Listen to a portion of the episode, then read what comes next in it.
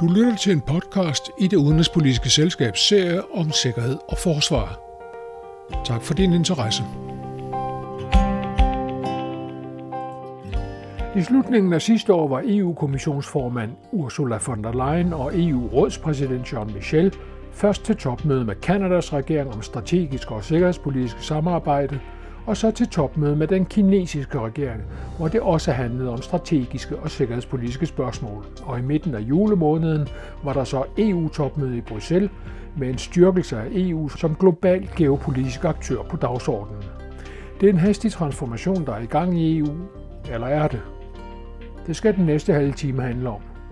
Jeg er det udenrigspolitiske selskabs faste sikkerheds- og forsvarspodcaster Tage Bagmand. Med mig denne gang er direktør for Tænketanken Europa, Lykke Friis. Velkommen til dig og til alle, der lytter med. Lykke Friis, for nu at tage fat om det store spørgsmål helt fra start.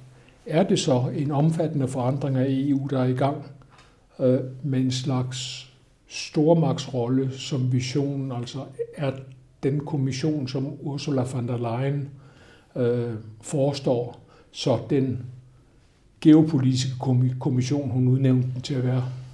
Ja, det er jo i hvert fald blevet. Jeg husker, da hun sagde det, var der mange, der tænkte, hvorfor siger hun egentlig det? Øhm, og hvordan var det egentlig, at kommissionen skulle påtage sig den rolle? Øh, fordi det med at spille en rolle på den øh, storpolitiske scene, det er jo sådan set medlemsstænderne og statsregeringscheferne. Det er, som man siger på tysk, chefsache. Der skal man ikke have sådan en kommissionsformand rendende. Men så kom der jo alle de her kriser. Øh, coronakrisen, jo så også energikrisen, udløsning så af, af Ruslands øh, invasion. Så på den måde har mange af de her problemer jo ligget på kommissionens bord, simpelthen fordi der ikke rigtig har været andre, der har, har kunne tage dem, og fordi man har brug for, at der skulle ske noget så hurtigt, og man også havde brug for EU's lovgivningsmaskineri såsom for eksempel vaccineindkøb. Øhm, så ja, øh, det er en kommission, der har spillet en større rolle, men jo også fordi hun så har kunne være deres øh, forlængede arm, som pludselig indtog nogle andre holdninger, så, så vil det nok være noget vanskeligere. Der var der nu er kritik af hende, det er jo så i hvert fald fra fransk side, at de synes, hun ligger for tæt op af amerikanerne. Og der vil hun jo så blive, blive tvunget lidt til også at øh, måske korrigere på det, når hun kommer frem til at skal genvælges efter Europaparlamentsvalget, så efter sommerferien. For nogle uger siden var der i øh, Berlin, hvad man kunne kalde en idékonference. Det var tre konferencer, som øh, EU-kommissionen havde sat i gang for at få nogle idéer frem til, hvordan man fylder sin rolle ud fremtidigt. Ved åbningen af den konference, der holdt den tyske udenrigsminister Annalena Baerbock en, en tale, som var temmelig omfattende, mm. øh, nærmest et idékatalog over, ja. hvad, hvad hun synes, man kunne gøre. Hvis man læser den tale med kritiske øjne, så siger hun faktisk der, at EU kan ikke komme i mål med et geopolitisk projekt uden at snyde lidt. Man er nødt til at indføre et gult kort, som mm. nogle stater kan få. Man er nødt til at, at gøre det ene og det andet, fordi i virkeligheden er man måske ikke så enig, som, øh, mm. øh, som måske Ursula von der Leyen troede, da hun tiltrådte. Ja, man kan i hvert fald sige, at tiden var jo, var jo en anden øh, dengang. Det er jo, hvad skal sige, blevet moderne at sige, at vi er gået ind i en ny æra. Øh, men det er vi jo sådan set, når man ser på, hvordan øh, krigen i Ukraine jo har vendt op og ned på, på mange ting. Jeg tror, det som øh, Anja Baerbock øh, jo så øh, også sagde den tale, det det var udtryk for, jeg var faktisk til stede øh, selv, øh, det er det der med, at man fra tysk side jo virkelig mener, at for at man kan få en geopolitisk union, bliver man nødt til at ændre traktaterne. Altså man er nødt til så at se på, hvor mange kommissærer skal der være, stemmevægte, ministerråd, alle de der ting, man kan blive helt træt af at tale om. Men samtidig, så ved de jo godt, at det ikke kan lade sig gøre at ændre den traktat. Og derfor bliver det sådan noget med, du siger du snyde, man kan måske også sige sådan lidt, være sådan lidt, lidt rap på fødderne til så og, og prøve på at se, om man så kommer uden om, om det der øh, vanskelige projekt ved at være inde traktaten. Og det er derfor, hun sådan er inde på de der sådan lidt mere krumspringsagtige manøvrer.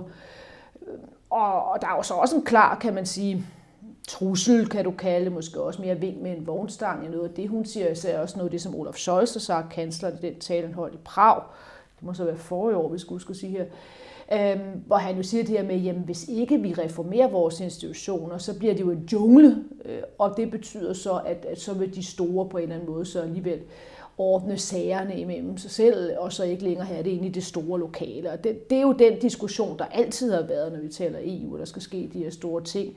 Får vi så alligevel Europa flere hastigheder, vil man i højere grad se så også det, som øh, Emmanuel Macron har kaldt Europa i koncentriske cirkler. Det var også det, som Jacques Delors, nu afdøde kommissionsformand, helt tilbage, da muren faldt, var inde på. Øh, så det tror jeg bliver en del af diskussionen her i forbindelse med udvides. Vi diskuterer igen, hvordan kan vi få optaget lande, uden at man får udvandet integrationsprocesser. Der er det klart, så er det her med at få, få et Europa af flere hastet altid en mulighed. Problemet er så bare, når man så begynder at diskutere mere specifikt, så hvad kan man stå udenfor? Man kan jo ikke stå uden for det indre marked, for eksempel. Ikke? Så, så, så, så derfor, som de amerikanere siger, the devil is in the detail. Men, men det Annalena Baerbock forsøgte at finde en løsning på med dette her. Krumspring. krumspring og ja. ideen om at give ja. nogle lande et gult kort, ja. de kunne kaste ind i en forhandling, så den blev bremset. Eller. Det er jo i virkeligheden, at øh, for at man kan komme videre, så skal man have afskaffet enstemmigheden mm. øh, på det udenrigs- og sikkerhedspolitiske område. Med enstemmighed, ja. Der er det jo nok især de små lande, og måske især nogle af de lande, der synes, at de kan bruge truslen om, om, mm. om vetoretten til at klemme lidt penge ud af, af ja. EU, for nu at sige det øh, direkte. Ja. Det, det er den, man skal løse. Ja, blandt andet, men man skal også løse, hvordan man skal sammensætte kommissionen, øh, for at nævne en anden ting. Og det, der jo ligesom var lagt op til, det var den der sådan grand bargain, forhandling og kompromis, hvor man så sagde til til central- og østeuropæiske lande, ikke mindst Polen. Hvis I ønsker udvidelsen, og det vil I ønsker den til mere end os andre, så skal I også acceptere, at vi ændrer spillereglerne. Problemet med det var så bare, at den øh, daværende polske regering, det gælder så også den nye polske regering, jo siger, okay, vi øh, går selvfølgelig meget ind for optagelsen af Ukraine, men egentlig ikke så meget igen, vi bare er villige til så at, at afgive vores vetoret inden for udenrigspolitikken. Det der forsøg på at lave den der store politiske handel, øh, det, det røg ligesom om på gulvet. Så det, det endte med, det er så stadigvæk sådan, trods alt fra tysk og fransk side noget, der, hvor de kan sige, at de fik noget slutspurten her frem til topmødet øh, før, før jul, det var, at nu står der i ved her, topmødekonklusionerne, at øh, man skal udvide parallelt med, at man ændrer øh, institutionerne. Det er også politikområdet, og det bliver faktisk meget interessant, fordi den øh, kalender, der skal laves for de reformer, den skal så vedtages på junitopmødet øh, senere i år. Og den vil jo så være også vigtig for dansk EU-formandskab, fordi der vil jo nok være, når vi skal vedtage en kalender i juni 2024, så vil der nok være nogle opgaver til sidste halvår 2025. Så man kan faktisk meget vel forestille sig, at Danmark kommer til at, at tage fat på nogle af de her problemstillinger, vi lige har nævnt med, om det så er gult kort eller antallet af kommissærer. Men, men det betyder så også, at man skal ud med disse her måske lidt ubehagelige øh, reformer på et tidspunkt, hvor vi er midt i en valgkamp til Europaparlamentet.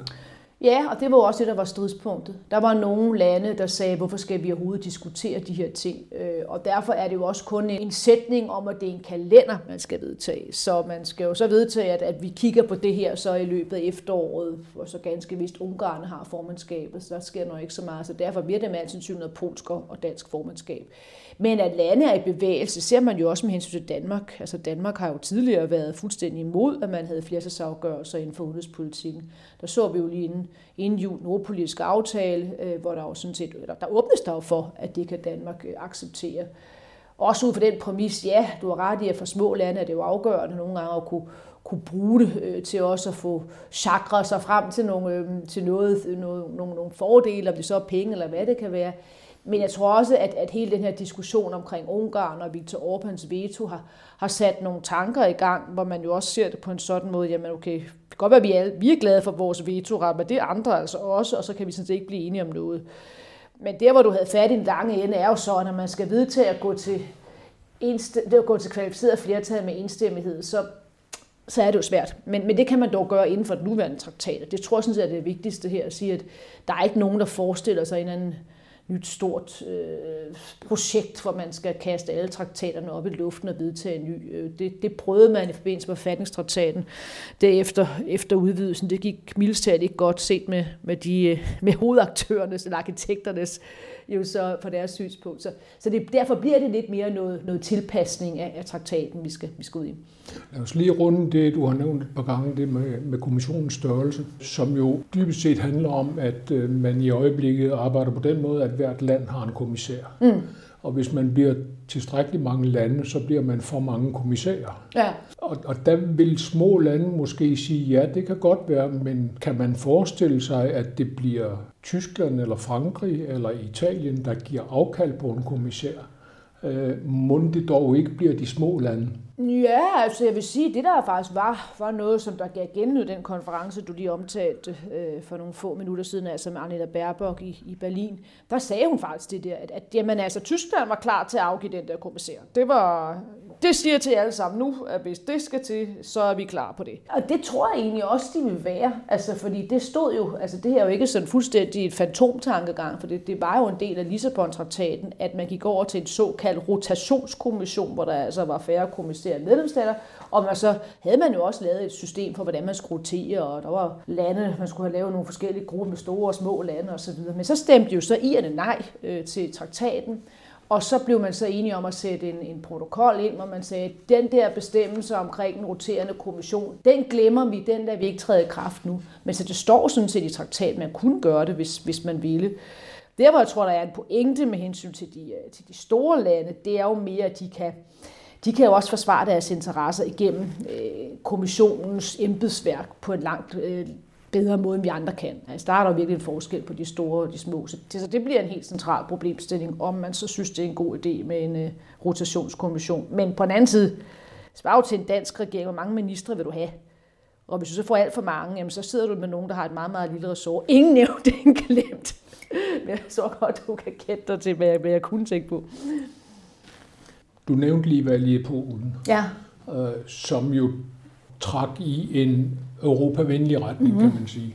Overraskende retning, ja. Så kan man jo så diskutere, om det var hos de polske vælgere, om det var Europa, der var det store spørgsmål, mm. eller om det var retssikkerheden, retsstaten. Mm, abort. Øh, øh, det, er lidt, det er lidt svært at afgøre, men mm. polakkerne er ikke der, hvor de var for mm. øh, en måned, halvanden siden. Mm. Til gengæld har vi så fået et valg i Holland, mm. Som øh, trak i den modsatte retning, med en Wilders, der muligvis kommer i regeringsposition. Og, og vi har også set øh, valget i øh, Slovakiet, mm. som ganske vist øh, valgte en venstrekandidat, men øh, øh, hans første handling var så at sige, at han ville ikke være med til hjælp til, mm. til Ukraine. Glemmer man i den her proces, at der er en befolkning derude, der er under bevægelse også, mm. og måske ikke bevæger sig i samme retning, som EU-eliten gør? Ja, altså nu havde jeg selv mulighed for at tale øh, til den her øh, konference i, i Berlin, øh, fordi man havde lavet sådan et tænketanksmøde for inden, øh, og så skulle man så udvælge en til så at sammenfatte, hvad man havde diskuteret i en time, og det fik man så tre minutter til. Så det var, en, der tænkte jeg, vi må have en, der kan tale hurtigt, der fik den opgave. Men der var et af mine hovedpunkter, det var faktisk det der, altså at, at der er en tendens til, at vi tager for givet, at udvidelsen er noget, som befolkningen støtter, og dermed ikke mindst også, de støtter hele vejen med hensyn til Ukraine. Altså, der synes jeg, at læren fra den var en stor udvidelse i 2004, og hele den proces, der var efterfølgende omkring forfatningstraktaten, at det der med, at udvidelse pludselig krævede, at man skulle se på traktater, og man skulle ændre ting og sager, man skulle også afgive noget støtte, det kan man altså ikke bare tage for givet. Så, så det er meget vigtigt, at man, man allerede nu får startet den diskussion om, hvad er det for nogle konsekvenser, det her rent faktisk så kommer til at medføre. Og, og når man ser på den indrigspolitiske situation i en række lande, så kan jeg altså meget vel forestille mig, når Europaparlamentsvalget allerede der vil der være en betragtelig diskussion af det her med, om vi overhovedet skal udvide med Ukraine. Det vil spille en rolle, hvor det tidligere var et klimavalg, altså der for fem år siden, så tror jeg i højere grad, det et Ukrainevalg. Og så har du altså en række øh, valg, øh, og det skal være 10 valg øh, samlet set sidste år i Europa, men altså et valg som det østriske, øh, synes jeg personligt, man skal holde meget øje med, fordi der er PT står Frihedspartiet, det gamle Jørg Heider-parti, til at, at blive det største, og kan altså godt stille med kanslerposten.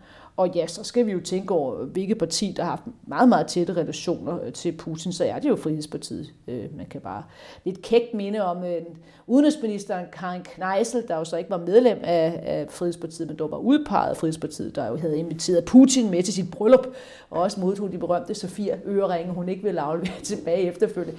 Så Østrig er, er, er et klart eksempel. Jo flere du får af de lande, som måske er på Orbán-linjen, jo vanskeligere bliver det så øh, at, at komme uden om, om de lande. Og der har du så et clash mellem på den ene side det geopolitiske imperativ, vi bliver nødt til at gøre det her med at udvide og hjælpe Ukraine, og vi står skulder ved skulder.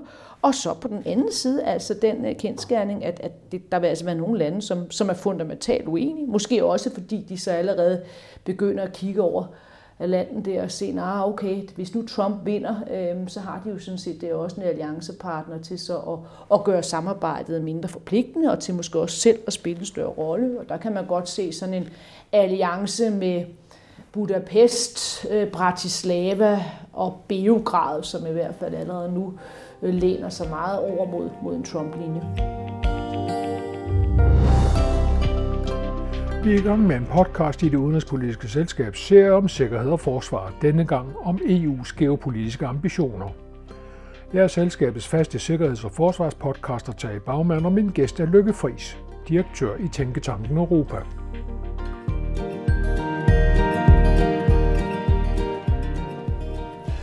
Lykke Friis, i midten af december, så var der som nævnt topmøde i EU og når man ser bort fra en diskussion om EU's finansiering frem til 2027, så havde det topmøde en dagsorden, som næsten kun var stor politisk. Det var Ukraine, det var med Mellemøsten, det var udvidelse, det var sikkerhed og forsvar, det var EU's forhold til omverdenen. EU's udenrigspolitik, om man vil. Øh, er det her en type af dagsorden, som man vil se fremover, frem for de traditionelle dagsordner, der handler om, hvad ved jeg, landbrugsstøtte og tilskud og finansiering og den slags? Ja, i hvert fald kan man sige, på det vi snakkede om før, chefsager, så vil man altså sørge for, at det virkelig kun er de egentlige store politiske temaer, der kommer til at være på stats- og regeringschefernes spor. Alt det andet, man prøver på virkelig at holde nede i det, man jo på EU-sprog kalder sektorrådene, altså ministerrådene. Jeg synes også, det er meget interessant, at når man læser, nu har jeg ikke fået læst dem alle, men dog nogle af dem, altså det ikke nyhedstaler, der var dog, så mange nyheder var der heller ikke i, i nytårstaler, med undtagelse af så majestætens. Øh, men når man læser dem, så kan man klart se både Scholz, Macron og Frederiksen og den finske præsident, det er lige de fire, jeg kan huske i hovedet, meget stor fokus på, at nu skal EU, Europa spille en øh, stærkere rolle øh, på en global scene. Man skal forberede sig allerede nu på et amerikansk præsidentvalg, og uanset hvem der måtte vinde det valg, så skal Europa være i stand til at løfte mere. Se, det er jo det, der er diskursen, for at bruge det udtryk. Det er jo ikke sådan noget med, at nu skal vi sørge for at fuldende det indre marked, eller nu skal vi øh, have gjort noget ved biodiversiteten. Altså, det er i hvert fald ikke det, øh, den dagsorden, som stats- og regeringscheferne sætter. Og det er jeg også meget sikker på, at øh, ny kommissionsformand vil fortsætte, gå fra den nye og den gamle, men vi fortsætte med, med, med de diskussioner. Problemet er jo så bare, at for at komme igennem med den der store politiske vision, for eksempel om udvidelsen, så lander du altså stadigvæk i øh, mælkekvoter og, og strukturfondsmidler og hvad det alt sammen kan være. Fordi det er jo den måde, man bliver enige om tingene på i sidste instans. Der kan man jo ikke bare optage et land som Ukraine, uden at man ved, hvad det koster og hvordan det påvirker dig og mig øh, og, og landmændene i, over det hele i Europa. Jeg nævnte i øh, introduktionen til den her podcast EU's topmøde for der Leyen og, og Charles Michels topmøde med både Kanada og, mm. og, og, og Kina. Er udfordringen fra Kina økonomisk, militært, forsvarsmæssigt osv., er det i virkeligheden et større omdrejningspunkt for den transformation af EU, der er i gang, end chokket fra angrebet på Ukraine? Er det mere det her, der fik øh, Angela Merkel til at sige, at øh, Europa skal kunne mere selv? Øltelstalen Ja, det var vel en kombination. Det var også Donald Trump, for hun sagde det jo lige efter, hun havde været til møde med Donald Trump. Det må have været G7-møde. Det, det møde var i hvert fald i, øh, faldt sted i Italien, øh, Sicilien, øh, hvor, hvor hun jo så, efter hun så havde været nede og havde det her møde, G7-møde, så tog hun så tilbage til ølteltet og sagde de her ting. Hun var bare så rystet, det har hun jo også sagt sidenhen, over ligesom de ting, som Trump havde sagt, også vedrørende NATO-alliancen og international samhandel og så videre. Øh, så Trump har spillet en, en rolle og næsten været en, en samlende faktor faktor øh, i, i EU-regi.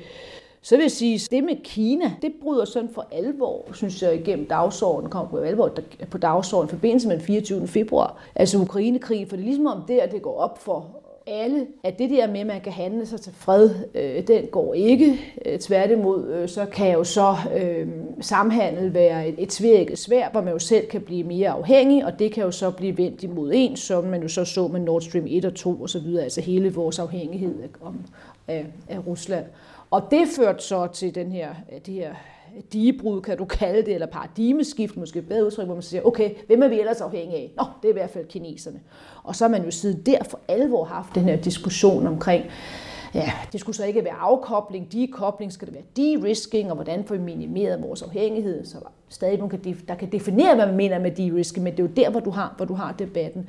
Og jeg vil sådan set snarere sige det på den måde, at den her krig kommer ikke til at drive over med hensyn til Ukraine, men det gør Kina jo altså heller ikke, øh, også det rent økonomiske konkurrence der. Så jeg forestiller mig sådan set, at når vi kommer i gang med den nye kommission, så kommer Kina i hvert fald til at følge mindst lige så meget, som, som Ukraine har gjort. Men hvordan skal EU nå frem til at kunne mere selv, når EU er fuldkommen afhængig af lande som Kina, Indien, nogle afrikanske lande, nogle sydamerikanske lande, når det drejer sig om sjældne jordarter, ja. for eksempel. Øh, der er nogle af dem, hvor vi er 100% afhængige mm. af Kina, der er andre af dem, hvor vi er 70% afhængige af, af et af de andre lande. Hvordan skal EU opfylde planen om at kunne selv? Ja, i hvert fald når vi taler om de sjældne jordarter, så er det godt nok øh, vanskeligt at få øje på i den berømte jo så, øh, glaskugle der, man kigger ned i. Øh, og det er jo, som du siger, at den afhængighed er jo næsten 100% på en række af punkterne, øh, række af, af, af stofferne, så at sige, øh, metallerne, og det kan du også se selv der, hvor man egentlig synes, at afhængigheden ikke er så stor. Når man så kigger lidt nærmere, så er, så er det jo sådan set sådan, at, at vi importerer så ting, som vi tror er fra Afrika, men så er det kineserne, der er den mine, så er det jo sådan set stadig Kina, vi er afhængige af. Ja. Øh, og der er altså også en tendens til, at, at når så EU forsøger så at, at at købe de her forskellige ædelmetaller, så konstaterer man, at så har kineserne lige været der et par uger for inden, og når vi andre kommer med vores øh, lange sådan, serenader om, om klima og ligestilling og hvad vil jeg, menneskerettigheder, så kommer de andre og siger, hvad vi giver lige en lufthavn, og så har man ligesom en helt anden måde at se de her ting på. Så det, bliver, det, det er en meget stor, øh, meget stor udfordring. Altså man kan jo sige, man kan jo trods alt prøve på så at, at indgå aftaler, øh, tage med Australien. Det er så bare ikke rigtig helt lykkes, fordi så kan man ikke blive enige om landbrugspolitik men det er dog muligt, kan man sige, i højere grad også at have diplomati og pule sine ressourcer inden for de her men, felter også. Men vi er helt afhængige af de her jorder Fuldstændig. for at, øh, ja, ja. blandt andet for at kunne opfylde vores grøn, egen klimapolitik. Absolut. Lithium, ja, det er jo fuldstændig essentielt for at foretage en grøn omstilling. Øhm, så kan du sige, det tror jeg bliver, bliver, også bliver centrale temaer, det er, hmm, vi bliver nødt til så også at udvinde de jorder, vi selv har. Hmm men hvem gider bo ved siden af en mine? Men den diskussion får vi altså, den, den har man jo allerede. Og så er der det her med, at det kan godt være, at vi har tabt ræset om at have jordarterne selv, og måske også nogle, på nogle områder tabt ræset om så at indgå aftaler med, med andre lande, men vi kunne prøve på at blive dem, der vinder ræset om at genbruge dem. Altså det er jo i hvert fald en del af, af EU's øh, strategi inden for det her felt. Men igen, ligesom du har med udvidelsen, hvor man, hvis man ser på det sådan umiddelbart, jamen så, så burde man jo være enige om det. Når man begynder at gå ned i detaljen, så bliver det godt nok nogle meget vanskelige beslutninger. Og det bliver det også på det her felt. Jeg tror ikke, der er mange, der har gjort sig klar dernede på strået, hvor vi nu sidder oppe i en lejlighed og kigger ned, at det er, at vi er så afhængige af Kina. Øh, for der er mange, når man siger, vi skal bare afkoble os. Ja tak, men så kan du slukke lyset. Øh, både for at slukke vindmøller, men jo også for meget den økonomiske vækst. Så det bliver den her diskussion, og det bliver også hovedtema for en ny kommission. Når vi siger, at vi skal de-riske, på hvilke områder er det så? Hvor er det, vi så ikke må være sårbare? Og igen, ja, det har vi så forskellige opfattelser af. Hvis du spørger franskmænd, det vil nok mene, at der er flere områder, hvor man bliver nødt til at bevare, den, bevare suveræniteten og beskytte sig. Husker, at de jo havde, for nogle år siden, der ville en, nogen fra Canada, en kanadisk virksomhed, vil købe Carrefour. altså det vil sige, den her supermarkedskæde, der mente franskmænd jo, det var jo simpelthen et, et angreb på deres øh, fødevare, suverænitet. Jeg kender slet ikke det udtryk. Så, så det er jo den diskussion også, som Margrethe Veste, den anden kommissær, prøvede på at, at, at rejse, men når hun siger, at det skal være åben strategisk autonomi. Det skal ikke være strategisk autonomi kun. Vi skal være set på også. Vi skal fortsat have den her samhandel, som jo også er essentielt for, for et land som Danmark. Har EU et problem, når det drejer sig om at lave et konsensusbyggeri mm. i processer, der skal lede op til beslutninger? Vi har set i forhold til Ukraine, hvor man jo virkelig proklamerede, her stod vi last og bræst og en for alle og alle for en, og så øh, gik der alligevel hul på den. Ja. Øh, sanktionerne, jo, man kunne få dem igennem øh, på olien, men kun hvis man lavede sådan lidt ja, ja. i et hjørne, så Ungarn alligevel Ja, kunne... der kan du tale om krumspring i hvert fald, ja. Øh, Nå jo, men vi kan også tage det, det seneste topmøde, hvor mm. det jo kun lykkedes, fordi mm. Olaf Scholz fik en lys idé, Ja. han måske har fået, fordi Tyskland er en forbundsrepublik. ja. Og åbenbart for Jusos fra de, øh, Ja, de ja, unge ja, socialdemokrater. det, det kunne Der også. går man åbenbart ud af lokalet. Ja. Og det duer jo ikke rigtigt, at man Nej. kun kan tage beslutninger, hvis nogen bliver kaffetørstig. nej, nej. Har man været for lidt opmærksom på, at, øh, at der er et stykke håndværk, der skal gøres her? Jamen, der er vi jo tilbage til noget, vi startede med at tale om. Altså, kan det virkelig lade sig gøre at træffe de afgørende beslutninger ved hjælp af enstemmighed? Der kan man jo godt sige, hmm, der kan meget vel komme nogle situationer, hvor det så ikke er muligt at blive enige. Så derfor synes jeg personligt, at den diskussion er vigtig omkring EU's institutioner. Men hvis du taler om nogle beslutninger, som i den grad også kræver, at alle kan se sig i det. Altså, altså hvis du det er en, en, en markant reform øh, af, eller vi alle sammen på en eller anden måde skal finansiere mere til vores eget forsvar, eller vi skal have nogle sanktioner, som i den grad gør ondt på bestemte lande, jamen så får du heller ikke deres bare ind efterfølgende, hvis du bare kører dem over. Så, så det er jo det der med, nu sagde lov lige døden til kommissionsformand, eller mange, der har været mange før ham, men altså ham, der jo virkelig var den centrale kommissionsformand efter murens fald og så videre. Ikke? Altså han sagde jo engang, at, at EU er en UPO, et uidentificerbart politisk objekt, og det tror jeg egentlig er meget rigtigt sagt, for det er sådan en krydsning, og vi kan godt se på det og sige, at det er en krydsning mellem stat og så en international organisation. Nogle gange forventer vi, ligesom, e at EU skal være en stat, for så har man noget mere handlekraft, og så kan man beslutte nogle ting osv. Men på den anden side, så er det, jamen, det er jo stadigvæk den der internationale organisation, at alle skal kunne se sig i det, som jeg også lige sagde. Og, så og det er jo de spændinger, dem, dem kommer du ikke ud over, fordi vi bliver jo ikke Europas forenede stat. Det synes jeg ikke, vi skal være, men, men derfor vil du, du skal finde den der balance, hvor du trods alt så er i stand til at træffe beslutninger, øh, som så også vil være effektive, men så også vil være, vil være legitime. Hvis vi så ser på det konkrete, så øh, lovede EU Ukraine, Nå, nu kommer der med ammunition, kan jeg mig. Eller hvad? at de skulle få 1 million Ja, artillerigranater ja. i det år, vi lige er gået, Ja. gået ind i. Og så har man rådet lidt baglæns og lidt baglæns og lidt baglæns, så man siger, med lidt held kan vi måske nå op på 300.000. Mm. Samtidig ved vi fra nogle af de øh, efterretningskilder, man plejer at kunne stole på, at øh, Rusland i 2023 fik 1 million artillerigranater fra Nordkorea. Så den samlede formåen i EU på rustningsområdet er en tredjedel af Nordkoreas. Hvad får EU så ud af at, at spille så højt ud?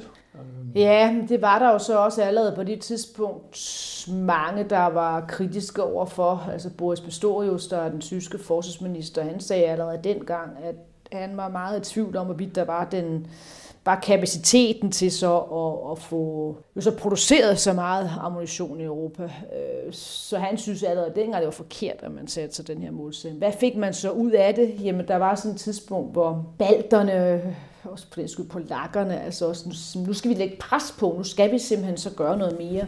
Og, og personligt synes jeg også, det var meget, altså det var egentlig meget godt tænkt at tage hele den model, man havde haft omkring coronavaccinen, hvor man netop havde fælles indkøb og fælles produktion, og overføre den på, på det forsvarspolitiske område. Problemet er så bare, at åbenbart det er jo bare et faktum, at vi har jo ikke haft så stor kapacitet inden for forsvarsindustrien, at man bare lige kan gøre sådan her, eller rampe op, som en amerikaner vil sige. Og det kræver en helt anden tankegang. Det kræver så også, at man, man bestiller i fællesskab, man køber ind i fællesskab, og man laver de der lange planer, så det er også de her forskellige virksomheder ved, altså at der er køber til de her forskellige produkter. Og der skal du have et helt, helt altså, der- hvis vi taler om paradigmeskift, så er det i hvert fald der inden for forsvarsindustrien. Altså, der er jo også, nu er jeg ikke forsvarsekspert, det ved du mere om, jeg gør i hvert fald, men, men altså, at, at øh, selvom du har, øh, har tyske og, og hollandske jo så kampvogne, så kan de ikke skyde med de samme øh, hvad hedder det, hvad hedder det, granater. Altså, der, der er alt mellem himmel og jord her, som gør bare, at, at vi er så fragmenteret. Øh, og, og det bliver jo et af de helt store temaer. Også i det her år, der kommer kommissionen så med den første forsvarsindustrielle øh, strategi, øh, hvor man så skal prøve på at tage fat på nogle af de her problemstillinger. Og nøgleproblemet var jo det, vi var inde på før, at man troede, man kunne handle, sig selv, man kunne handle til fred. Man troede ikke, der kunne opstå krig igen på vores kontinent. Det var det var pointen. Og hvorfor skulle man dog så have have alle de der, alle de der våben og have en anden form for produktion. Altså det var jo det der med, at det var jo friden, man kunne forhandle sig til det. Øh, og man var jo heller ikke på nogen som helst truet, og derfor talte man altså om blød magt og ikke om hård magt. Og nu står vi bare i en situation, hvor nu er der i den grad brug for hård magt, øh, og vi kan ikke engang bare læne os over til USA, fordi selv hvis øh, jo Biden måtte vinde, øh, så vil der jo stadigvæk gå sammen med den opfattelse, og store dele af vores amerikanske politisk system, at nu må I se at rave flere kastanjer ud af ilden selv. Og i mellemtiden har vi så også fået konflikten i Mellemøsten, som, ja, som, det gør jo, det jo drej, så ikke. som jo dræner. Ja. de amerikanske arsenaler. Ja, ja, ja. Øh, Og, og som, som igen gør Merkels bemærkning om, at vi skal kunne selv aktuelt igen. ja, ja, vi kunne i hvert fald ikke kunne blive enige. Det var på det topmøde der, der skulle man blive enige om, ja, bare noget, bare, det bliver godt. Retorik er ikke bare, men, men altså, det var ikke sådan, at man skulle blive enige om, en, en, øh, man skulle sende tropper eller en eller andet, men man skulle blive enige om, hvad er egentlig, hvad er egentlig vores, vores lingo her, øh, hvordan er vi skal omtale den her øh, krig, hvad er, det, hvad er den overordnede retning, og det kunne man jo ikke blive enige om. Øhm, så, så det bliver jo også et af de der temaer, der kommer til at, at spille en central rolle igen i, øh, i, 20, i 2024, og i hvert fald har det jo også gjort, at Gaza har jo i den grad drænet øh, også for opmærksomhed fra, fra Ja. Ukraine. Det var også det, som øh, præsident Zelensky var ude at sige for et, for et par måneder siden. Ja.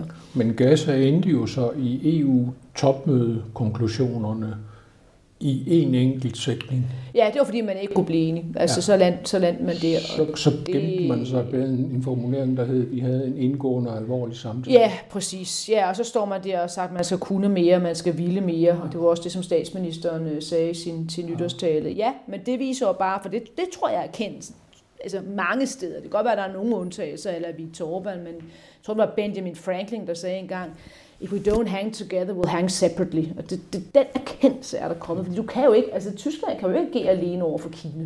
Nej. Altså Tyskland kan ikke agere alene over for en Donald Trump, eller agere alene over for, ja, for ja, hvad der foregår i, i Mellemøsten. Så, så det må man jo på en eller anden måde, øh, hvad vil man sige på, på dansk, man typisk sige fordamt. Altså man skal, man, på en eller anden måde, man er, man, man, du er simpelthen på en eller anden måde tvunget til, til på en eller anden måde at få, få det til at fungere. Ikke? Og dømt til Det, succes. ja, det var det udtryk, jeg efter. Ja, jeg takker. Det er godt, du kan oversætte. Når man, øh, når man så har sagt alt det her, mm. så har EU fået sat skub i et forsvarssamarbejde, fået struktur, noget struktur på det, og så har EU også fundet nogle nye idéer med disse her team, Team Europe, og ja. yes, Ja, hvor, hvor man altså tager nogle EU-medlemslande øh, og laver et partnerskab med, la- med lande uden for EU. Ja. Og det er så også en måde at få indflydelse på, geopolitisk indflydelse. Øh, Så noget sker der. Ja, ja, absolut. Altså, der er jo, øh, der er, jeg vil sige, altså, hvis du ser på de ting, der jo trods alt er lykkes øh, siden øh, 24. februar, jeg ved godt, det øh, begynder at være lidt en kliché, men altså, så jeg kan jo se, det lykkes jo rent faktisk, de her sanktionspakker, lykkes at blive enige om at købe våben, og altså alle de der ting, og er jo lykkes, det er jo også lykkes at få mere fart på et internt, og også træne, træne jo så, hvad hedder det, soldater, øh, forhandle på en anden måde, som du er inde på. Så ja, du begynder jo at have nogle, altså en værktøjskasse, men vi er jo så, den er langt fra færdigudviklet, og det er jo ikke altid, vi er enige om, om det er skruetrækkeren, om det er hammeren, eller hvad det er, vi vi skal benytte os af. Og det er derfor, at det år, vi nu går, er gået ind i, bliver så afgørende. Øh, for de her ting skal jo, måske ikke i detalje, men helt overordnet, skal vi jo diskutere os. Hvad er egentlig svaret, hvis Donald Trump måtte blive præsident? Altså har vi en anden plan B, end at bede til, at Biden måtte vinde? Altså det er jo, det, det er jo et meget centralt spørgsmål. PT, så kan man godt rejse rundt i Europa, og folk virer lidt med hovedet nogle steder og laver planer, men det kan man så ikke alligevel, fordi det, det må egentlig ikke slippe ud, at man, man synes, at han er så forfærdelig. Hvad nu, hvis han vinder? Der er de der, de der ting, altså. Og, men, men det bliver jo den diskussion, hvad skal vi gøre på det forsvarspolitiske område?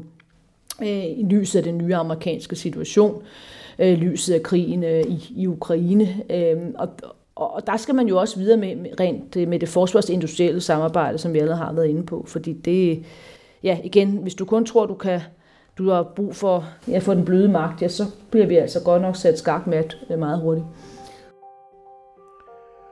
De toner siger, at nu skal vi stoppe, selvom vi kunne tale længe endnu. Jeg er det udenrigspolitiske selskabs faste forsvars- og sikkerhedspolitiske podcaster Tage Bagman, og jeg talte denne gang med Lykke Friis, direktør i Tænketanken Europa. Tak til dig, og tak til alle jer, der lytter med.